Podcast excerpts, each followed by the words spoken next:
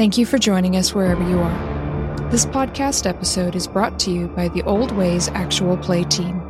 This actual play uses the 5th edition Vampire the Masquerade tabletop role playing rules by World of Darkness. This actual play is performed by adults and in an adult setting. Listeners should know that this podcast is intended for a mature audience and will include strong language and mature themes. All content, including names, places, events, companies, and so forth, that may bear resemblance to entities living, dead, or undead, is strictly coincidental. My name is Rena Henze, and for tonight's game, I will be your storyteller.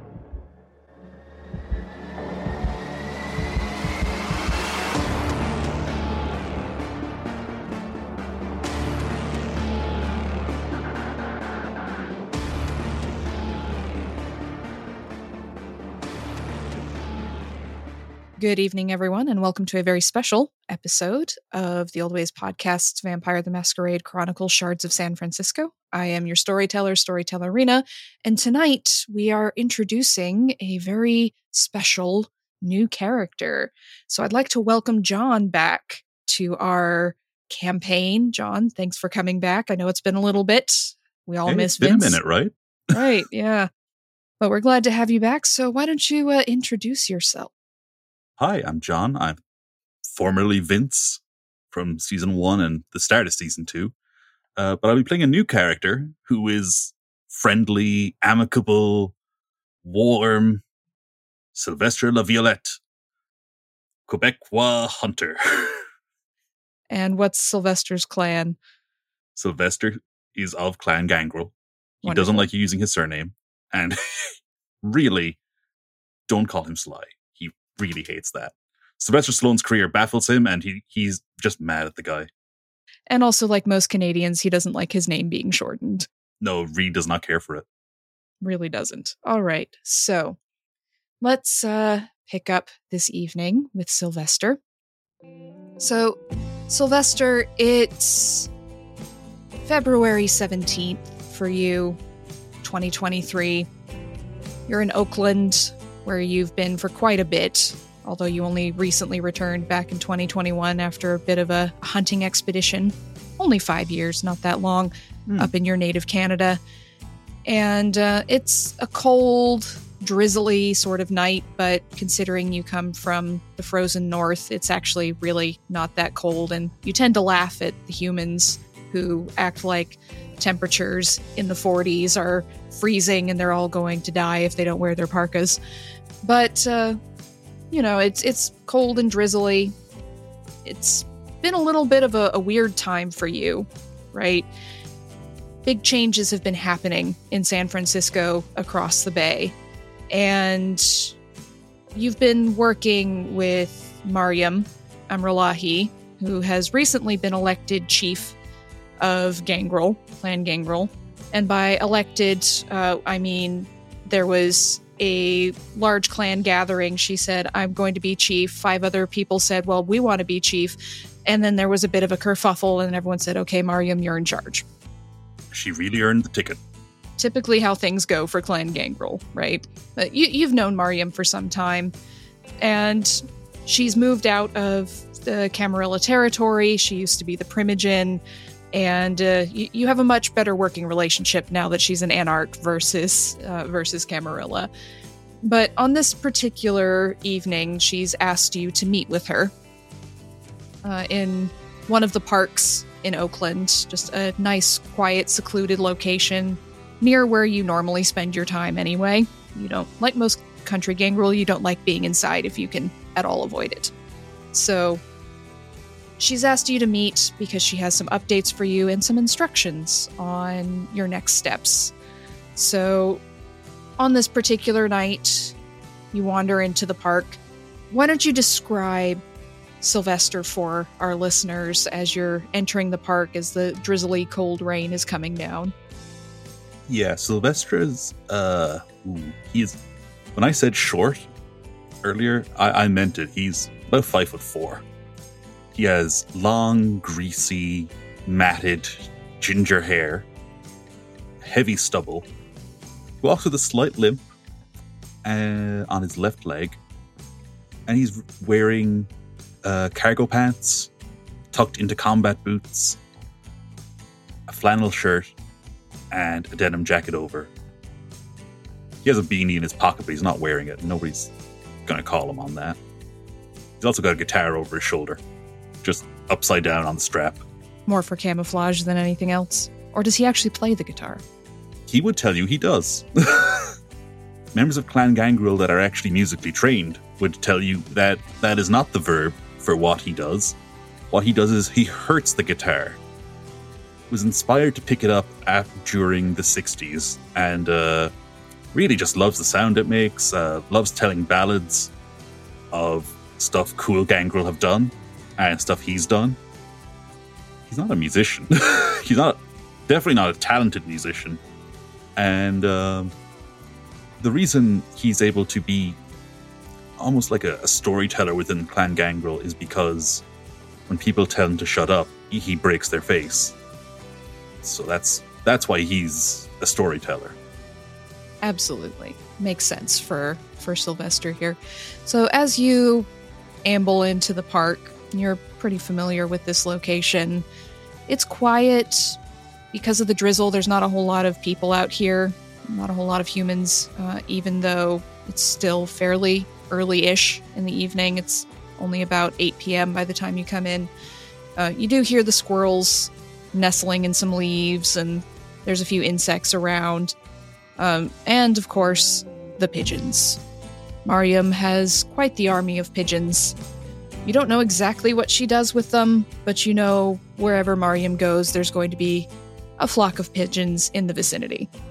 And sure enough, uh, seated on a park bench under a large tree, you see Mariam. Uh, she's a petite woman about your height, actually. She's wearing long trousers, boots, uh, a tunic, and a uh, a dark green hijab over her hair, pinned very neatly. She looks very well put together. And she's talking in a low voice to a pigeon oh, that's seated on her wrist. It's got a black patch over one eye, and she just says, "Well, Edgar, if that's all, you can you can be off. Uh, just make sure you find me here next time, okay?" And you hear a little coo from the pigeon, and, the, and Edgar flies off. And she looks up as you approach and says, Good evening, Sylvester. Either now, Mariam. Ah, charming as ever. How are you finding this fine evening? He just sits down next to her and he just takes out a pack of c- cigarette papers. There we go. Yeah, no, he just sits down next to her and takes out a packet of cigarette papers and just starts rolling up cigarettes, just licking the paper. And he's like, well, oh, things ain't too bad. Things ain't too bad. You know, just, uh, just woke up, got up, and, uh, well, I remembered I had an appointment with you, and I, uh, came straight over, huh? Well, I do appreciate you remembering that we have an appointment. It's nice to know that I'm a priority. She smiles to let you know she's just teasing you. Just gives her this shit eating grin back, and he's just like, oh, well, you know, it's, uh, when a friend makes time, friend makes time. So, how you been? Well, you know, getting things in order as much as one can with us. And she chuckles. Way too much paperwork involved in being chief, but hey ho. he just kind of looks up and he's like, You can write? yes, Sylvester. La di da. Mm, I know. So highfalutin and fancy of me, but that's why I'm chief. Yeah, checks out, bud. Well, I had a visit with Baron Voss over at the Independent Port, as we discussed, and he is more than willing to accommodate you as my personal envoy from the clan, if you're still willing, of course. No, no, I'm super happy to do it. I, uh, you know, get me into the city, get me messing around with, with some of the folks in there. No, that'll be good. I like what he's doing. I mean, I think it's still too big, but you know, I mean, being involved, I'll be able to break stuff down a little bit. Well, it's a start. We can't Hmm. just all descend into anarchy immediately. I keep telling you, if we just put a bomb, just like in the mayor's office, Sylvester, just saying, it would solve a lot of problems. and create quite a few more. Yep. No bombs, please. He just shrugs and goes back to rolling cigarettes. She shakes her head. There's a large population of us over there now, so you won't be standing out too much with the rest of the kindred. And I've also been assured that there's plenty of park space for you to inhabit. That's good. No, I don't care for cement, concrete all that much. It, uh, Who does? Well, been the other ones do, I suppose. Yes. Speaking of Ventrue, Uh, have you heard what happened to uh, our dear William Mallet the other night? Or have you been too underground? no, I, I'd love to hear all about it. Someone. And she pets a pigeon on the head. She says she's talking. Someone, uh, we, we don't know who, of course, but someone engineered a massive pipe failure in his fancy glass building. And, well, let's just say it's not just him who's full of shit now. oh, that's good. That's a real good one. So, Mm. literally covered the whole building full of shit, right? Yes, Oh, bud, that's excellent. Love it. I thought you would. And she pets uh, one of the, the pigeons against says, Sylvie told me all about it. She was nesting just outside his window. He never noticed. That's that's the thing with with all these high types. They don't look at what's right under their noses. They don't look at us, and that's that's their problem. And we're gonna make it their problem forever until they're gone. Yes. At the very least, I'm sure they're figuring out it was unwise to underestimate Clan Gangrel. But, and she gets a little bit more serious. You see her body language shift the way she does when she's going from friend to clan leadership, essentially. And she says, Now, Sylvester, it is very important that you do not take action against the hammer on your own without authorization it could lead to some very, very bad retaliation. Camarilla is bigger than any one vampire. You remember, I'm so proud of you. Well, after last time, and he like strokes his cheekbone, which took a while to re-heal. Mm-hmm. He's just like, yeah, no, I remember the lesson. I, uh, I'm only to act with, with the pack. That's right. And part of your part of your pack for the foreseeable future will be Baron Voss and his well, still calling them a coterie, I believe. As That's they their have word. I know it's their word, but it's what we have. Their their pack, let's say, will be part of yours.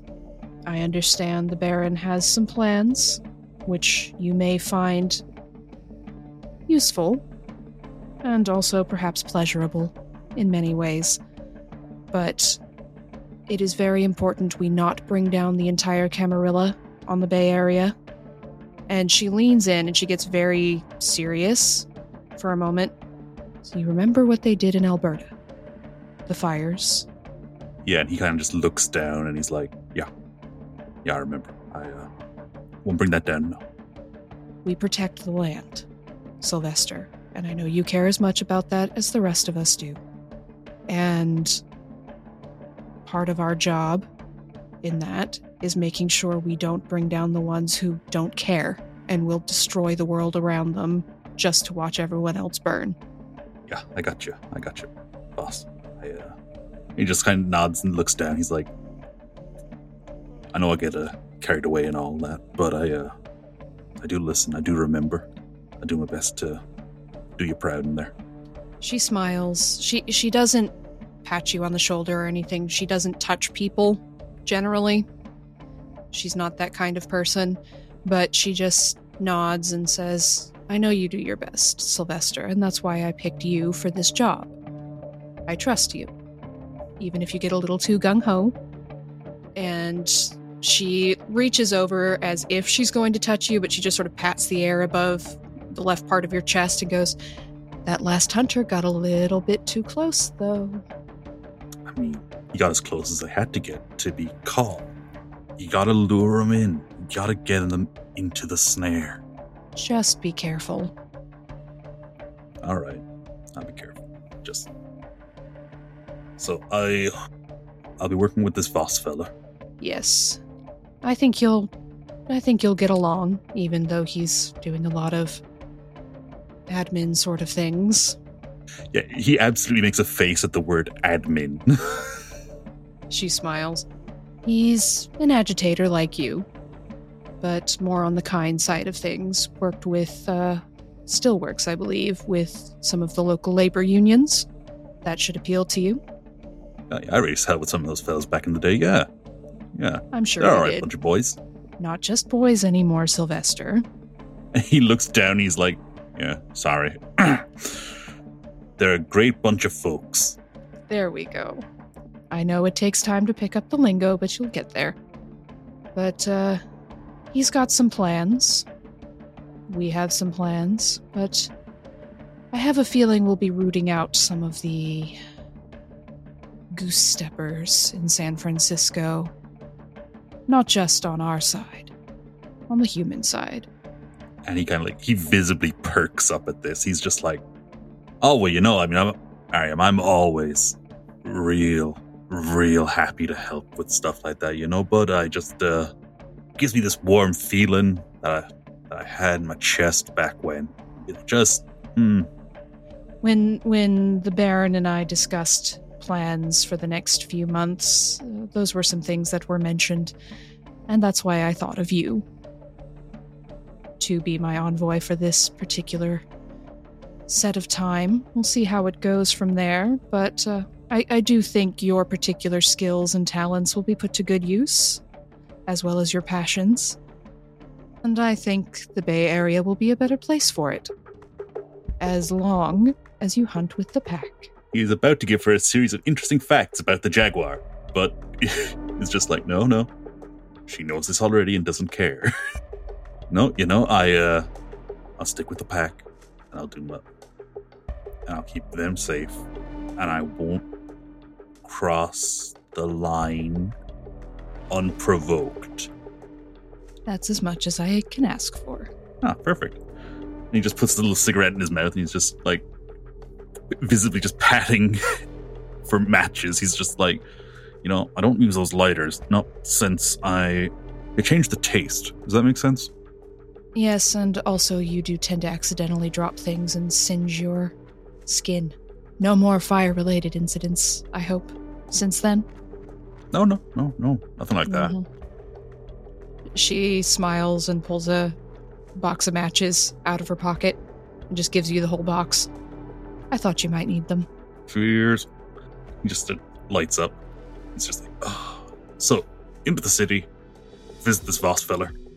Do I have to call him Baron? Is he using the title?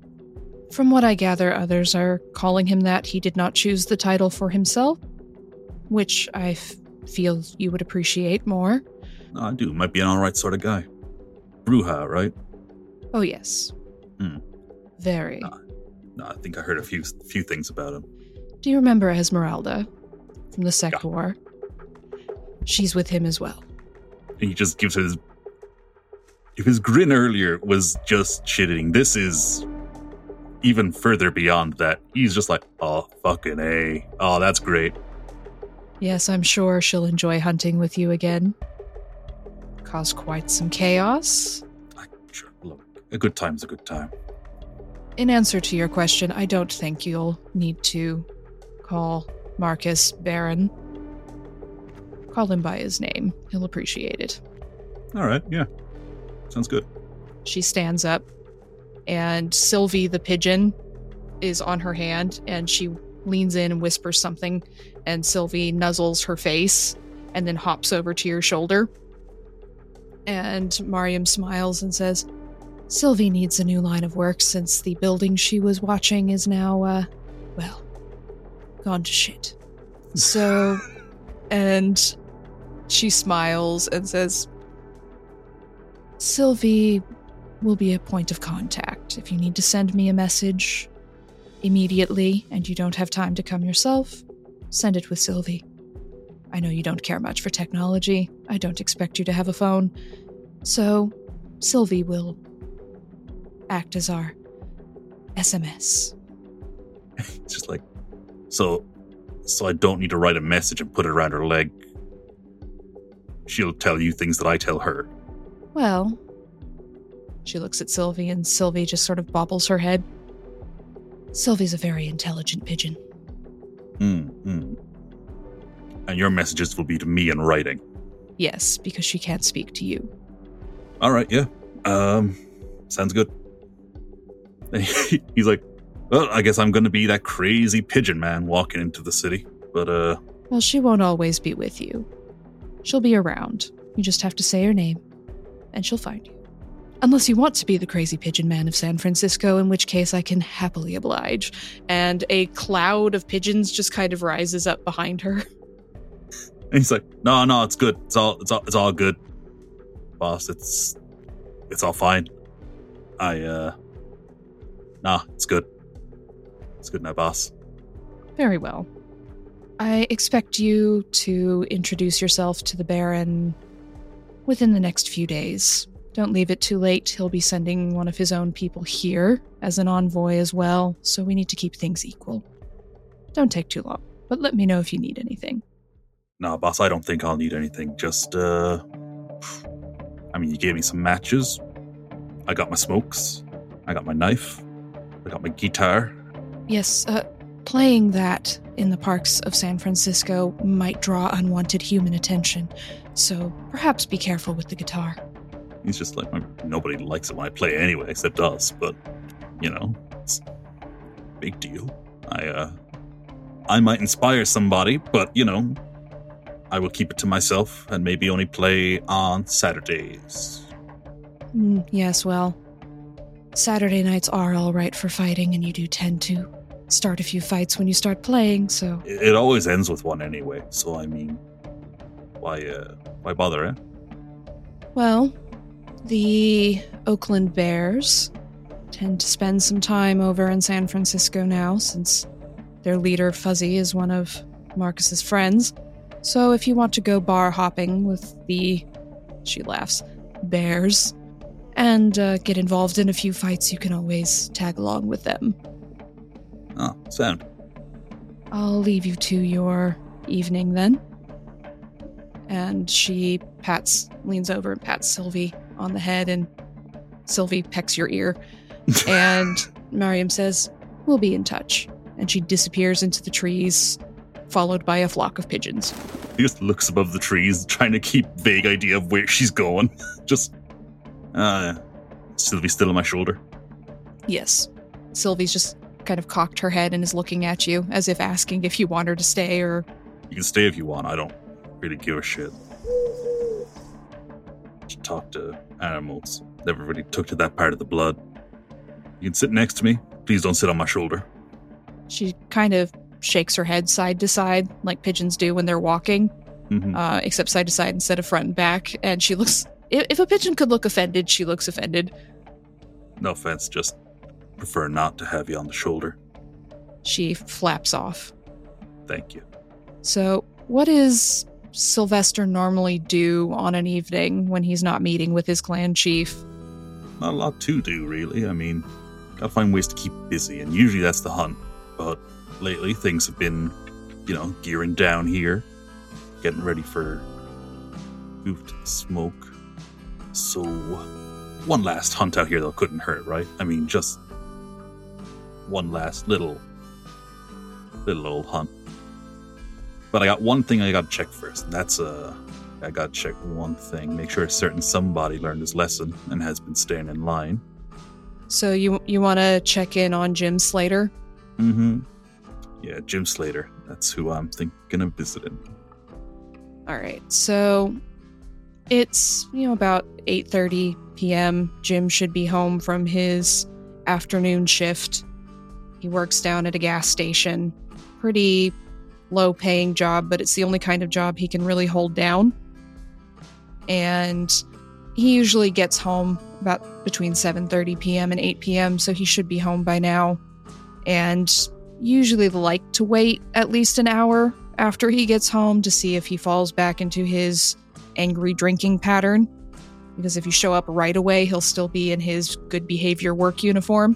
hmm So you head over in the rain to the rather dilapidated looking tenement house. All these apartments stacked on top of each other. They're pretty run down, they're not well taken care of. The building manager is never available whenever tenants need someone, and the building is owned by a company out in Arizona, so they're never available either because they don't actually have an office in California. And it, it's pretty low income housing. It's still expensive because it's the Bay Area, but it's on the lower end. And it's rent controlled because of, of city regulations. So you go up to the sixth floor of this building. Do you take the stairs, the elevator? Stairs. Elevator's just a death box. It really is. You don't like being trapped in those tiny Mhm. spaces. Do not care for it. You notice that the lights between the fourth and the sixth floors are broken again, and the bulbs haven't been replaced, but you can see fairly well in the dark. You don't need them. And you make your way up the dirty, dark staircase to the sixth floor to apartment 615. It's about the time where our boy Jim has usually had a drink or two. So, usually my check is does the kid have any bruises? And I'd usually see him when he's out playing. But, uh, because Jim and his wife don't much keep the kid in, don't give him much structure, and I don't much care to judge on that front. I don't. Both got their own struggles, don't care about that. But it's when I see the bruises on the kid that I start to take exception and I didn't see him playing today, so I'm thinking I might need to perhaps just have a little chat. Just pop in, make myself just press the flesh, as the politicians call it. So yeah, just a shave and a haircut, two bits, knock. Follow it with the two bits. Just wait at the door. You knock on the door and you hear Jim's loud, angry voice saying, Who the fuck is it? Betty, get the door. And you hear a woman's low voice saying something, and you hear Jim just swearing, says, Get the fucking door, my show's on. I work hard all fucking day, you can get the fucking door.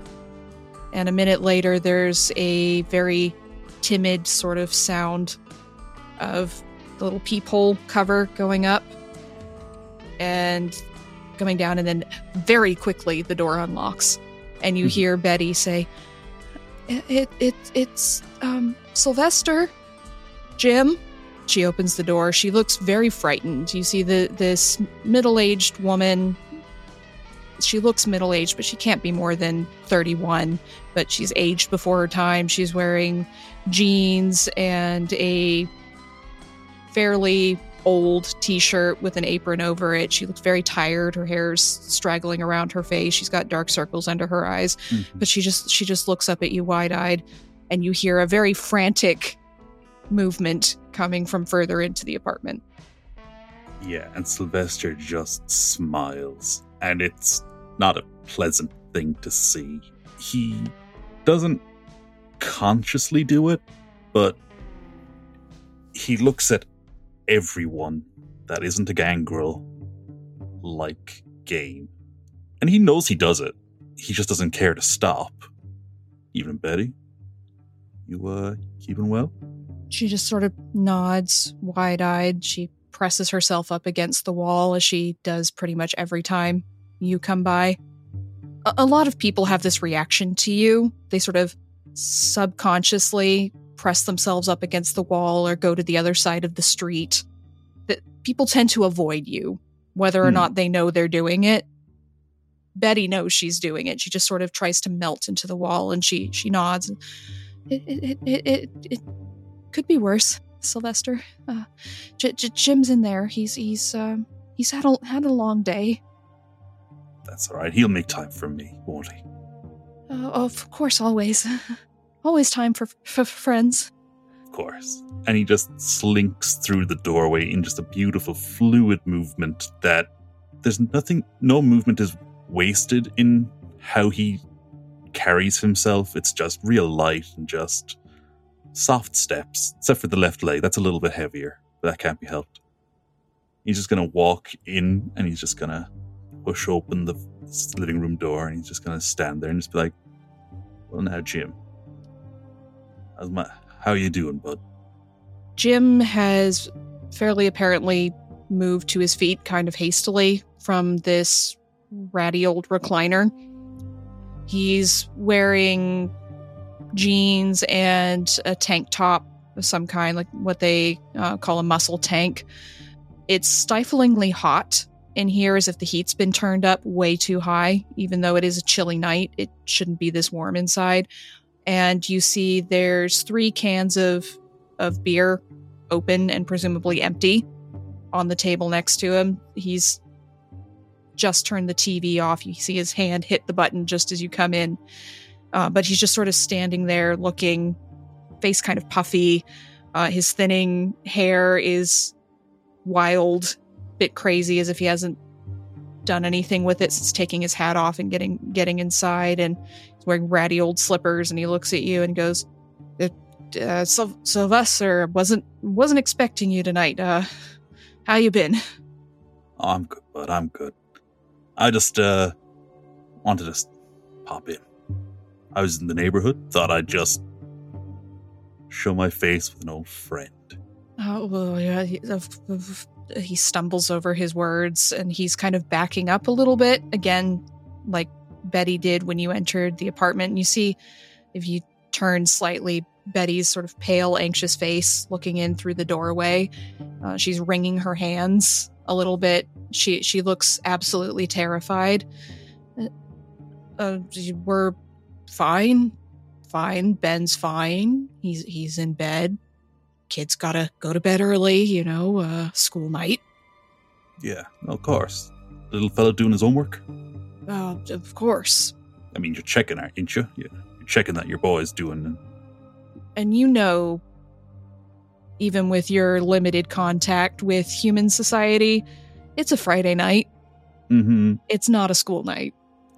I know where little Ben sleeps and I'm just gonna soft, real soft footsteps walk down, almost soundless, and just look Jim in the eye as I open the door to the room and just poke my head in. Well, you open the door and it's, you know, a room suitable for an eight year old. It's fairly messy, as many eight year olds are, but there's little plastic dinosaurs scattered all over the ground you see a Lego set that you actually brought for him on his birthday uh, last year that has been halfway assembled, but kids have a hard time with attention span, and if no one's helping them, they mm. tend not to finish these things. But Ben is in his pajamas. He's got monster truck PJs, um, and he's just sitting in bed. He's not laying down. He's just curled up in a corner, and he's sucking his thumb which is not something most eight year olds tend to do. No, it is not. Very softly enter the room, close the door, and uh, he just sits down at the end of the bed. He's just like, You there now, bud? How's my little champ doing? Hi, Sylvester. It's cold. And I asked Daddy to turn the heat on, and he, he said, What am I made of money? And then he turned the heat all the way on and said we weren't going to get we weren't going to get food next week because I made him turn the heat on. Sylvester like brushes this kid's hair back and he's just like, I'll have a talk with your daddy. So I'll explain to him about the heat. And you know, I'll make sure that there's money for food as well, little buddy. You are not gonna you're not gonna go without. Not while I'm around. He doesn't have any bruises or anything. It looks like Jim's been behaving himself other than yelling at mm-hmm. his kid. It's it's okay. Just, it was cold because it's raining and we didn't have heat at school today and I was so cold. I just looked down at his blanket. They're, the kid's blankets are way too thin for the environment that he's in and the shitty fucking apartment. He's just like, you leave it with your Uncle Sylvester. I'm going to take care of you, right? Okay. I saw the Lego set, and he points at it. No, I saw. I saw. It's real good, bud. I, uh, so look, I wanted to check in with you. I uh, I'm going to be out of town for a little bit. Going to be going off on some business. Oh. Don't don't tell Daddy that. He won't know. Okay. But uh, He's nicer when you come. your daddy just needs structure. See, see, Ben, he's the type of guy that struggles without it and thinks he doesn't need it, but he does. And I'm here to remind him of that because, well, I'm your Uncle Sylvester and that's what I do. You, uh, other than that, how's school going? Don't I don't like math. Numbers is important, kid. I didn't get them and I'm struggling nowadays without them. But we're learning about birds in in science class and it's really cool. And I could name more birds because you told me about them, Uncle Sylvester. And and my teacher said I'm doing real good with the birds. That's great. So look, think of it this way: you uh, you ain't good with numbers, but you're good with with the things that is, and that's that's one of them things that no one is going to teach you, but you just gotta learn about the world around you, and that's important. Just always try to learn. Alrighty? Okay. I want to I want to be a. we had a we had a, the jobs day where where people from from like old people like 30 come and talk about their jobs and and I want to be a he slows down as if he's trying to pick out the syllables conservationist. Con- yeah. It was really cool. They take care of parks and and and and you can be outside and and and you get to learn about animals and he looks like his eyes are all lit up and he actually looks really excited Mm-hmm. And Sylvester just like just gives it's still an ugly grin because he can't help himself what he is. He's just like, little buddy, conservation is real important. It uh remember, you gotta the way we made society was we got too big too fast, but so we gotta manage the land that's wild still. And that's that's what the sort of work that those folks do. It's real important. You gotta how do I put it to you? How do I put it so you get it? You could wind up being a park ranger. You could wind up being like, you know, what I used to do, and you can go out into the countryside for days and days and watch the animals and make sure folks are not burning things down. You can the, the the the science lady she said that you can you can make things better for animals and for people and and you can you can be all grown up and you don't have to wear a tie That is one of the perks. You don't you don't gotta wear a tie. I uh I ever tell you what when I finished school? no when I finished school, you worked at petrol pump. You had to wear a goddamn tie. It was just. And he thinks nothing of cursing in front of a child. He's just like, yeah, it's just. You always had to wear a goddamn tie back then. It was always. No matter what you were doing. and ben looks up at you with wide eyes says, was this back in the castle's time we we're learning about the castle's time that was a long time ago did you have to wear a tie in the castle's time uncle sylvester One around in the castle time. But, uh. I think they wore cravats then. Which is a kind of a tie, but a bit fancier. Usually made of fancy material. I don't know. Pattern on them. like like puppies. Daddy's Christmas tie is the only one he's got a Christmas tie. I got it for him three years ago with mommy, and it has puppies on it. They didn't have ones that fun, little buddy, but uh, stuff like that.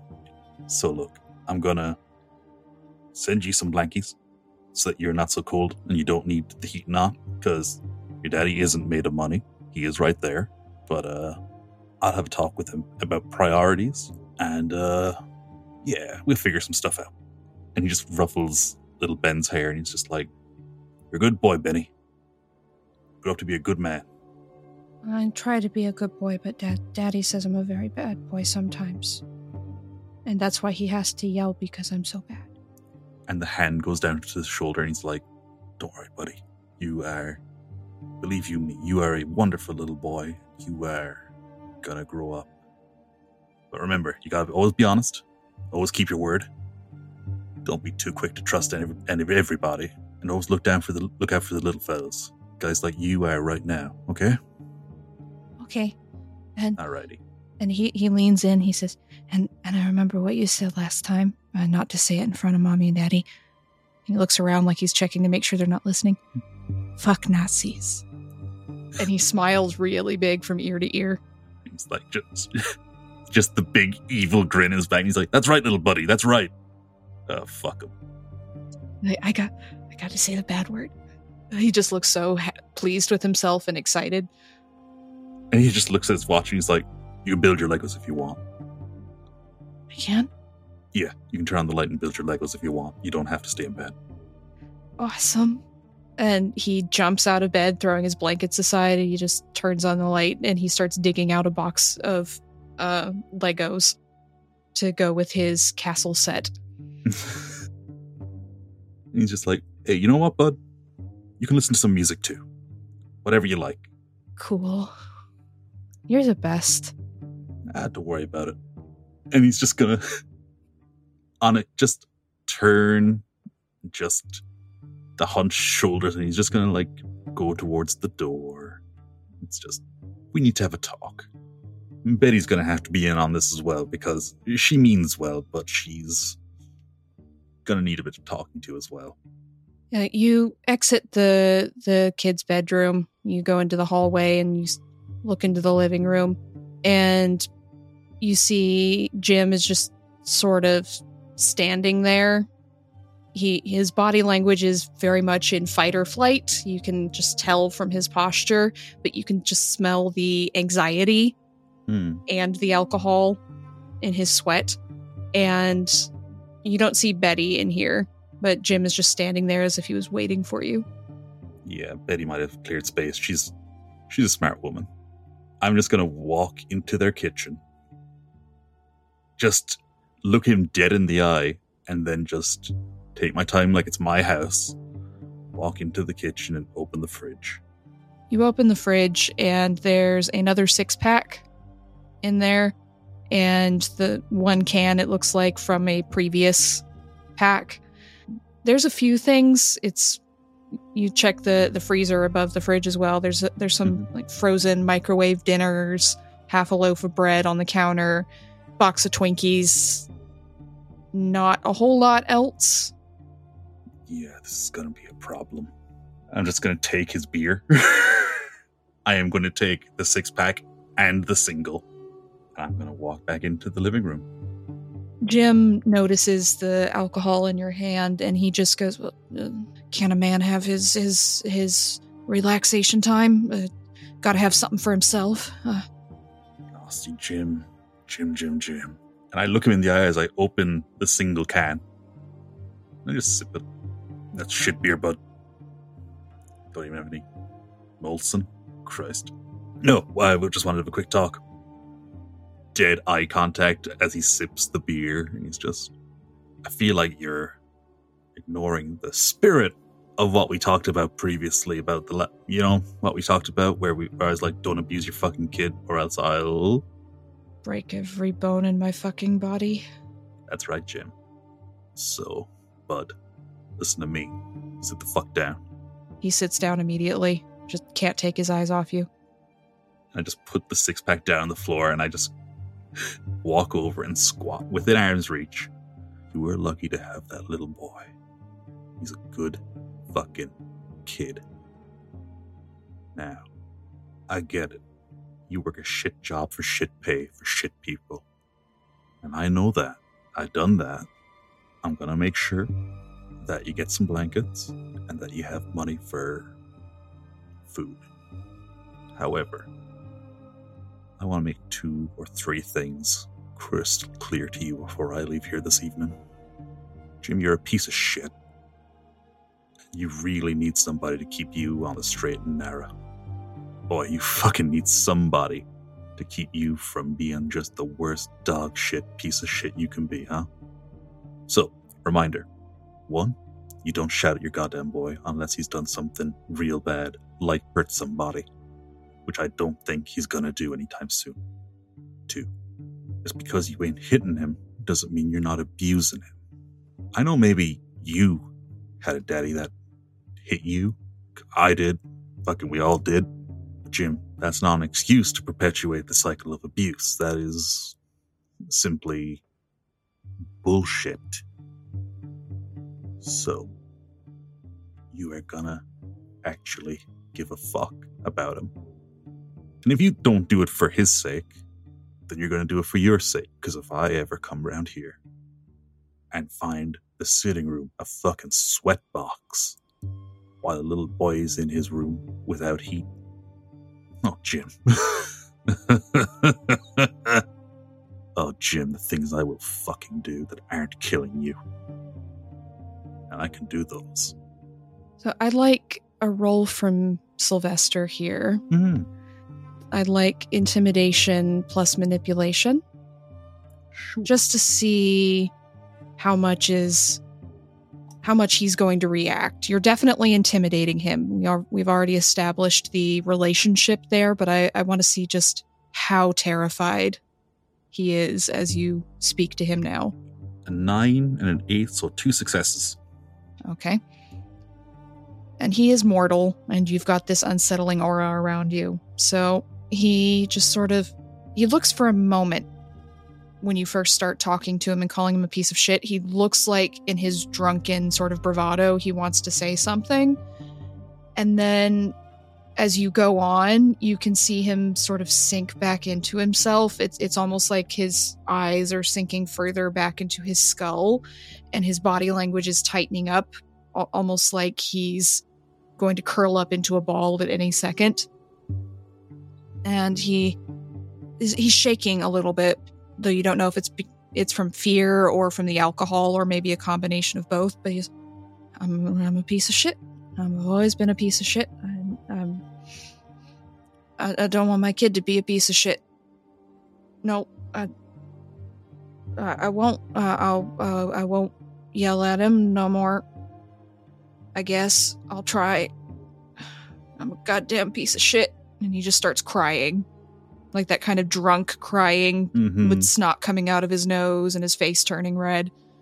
Yeah, the hand's just gonna just gonna reach out, put a hand on his shoulder, and just nice firm squeeze. Not enough to hurt, just enough to be a solid prop. You know, even when he's shaking, this arm is holding that side of him dead steady, and he's just like, "See, the first step is acknowledging that you're part of the problem. You gotta make a conscious decision." And I think you're you're halfway there, Jim. You're halfway there. By being a good man, you will raise a good man, and that'll be good enough for me. Alrighty? Oh, um, I'll try. I know you will. Now, here's what I'm gonna do. I'm gonna bring a couple of blankets around tomorrow. And uh yeah, you know, we'll get you all set up. Do you need extra hours at work? Is that is that part of the problem? He slowly, slowly nods. Doing the hiring more people at part time so they don't have to give us full time stuff. And so I cut my hours again. And why I, and he gestures at the three empty cans and the one uh, that he was holding when you came in. Yes. Told me today I was going from 23 to 18. How the fuck am I supposed to pay fucking rent in this place? Fuck. No, no, I got you. I got you. That's uh well, you know what I gotta say about that. That's all the capitalist bullshit. And uh, the way society is made by predators for predators against good, honest working men. So and he just like grabs his jaw and turns that like real slow, like nothing fast, just still predatory though, just turns the head so that Jim can't break eye contact. He's just like Remember, Jim, right now you're part of the problem, but you don't gotta be. You can be more. It'll be tiring. It's bullshit, and you'll hate me for it. That's okay. You can hate me all you want, Jim. Guess what? You won't be ever be able to hurt me, and that's fine. So, you're gonna take care of your boy. If you can be a good husband too, well, that's good on you, bud. But uh, you're gonna take care of your kid. You're gonna work your fucking ass off to figure out a better way. And Jim, the reason that I'm doing this, and he just like squeezes just behind the jaw collar, And he's just like, Jim, the reason I come on you like a fucking sack of bricks every time I hear you fucked up is because you are capable of so much more. You could be a good fella, bud, but you just ain't. That's not good enough. So, and he just lets go. And he's just like, remember, if you slip, I know about it, Jim. And I won't get you that, that day or the day after. And you might you might even get to thinking, fuck, I can do what I want. Jim, I'll come back and I'll get you. I will come at you after the sun goes down when you have gone to sleep, and I will tear you limb from limb. If you fall off the wagon. Jim's just wide eyed and staring. He's he, all that sort of redness in his face from the alcohol and the onrush of tears is drained away, and he's just looking pale. And he's just nodding. He's like, uh huh, uh huh. He can't even get the words out. He's just, uh huh, uh huh. That's a good man. Now, but if I'm honest, we gotta have a quick talk about your drinking. And I think that's where we'll end this episode and our introduction to Sylvester Levoilette. Thank you for joining us. Thanks again, John. It's good to have you back. And we hope you will t- tune in next time when our new vampire meets the rest of the coterie. Thank you and good night.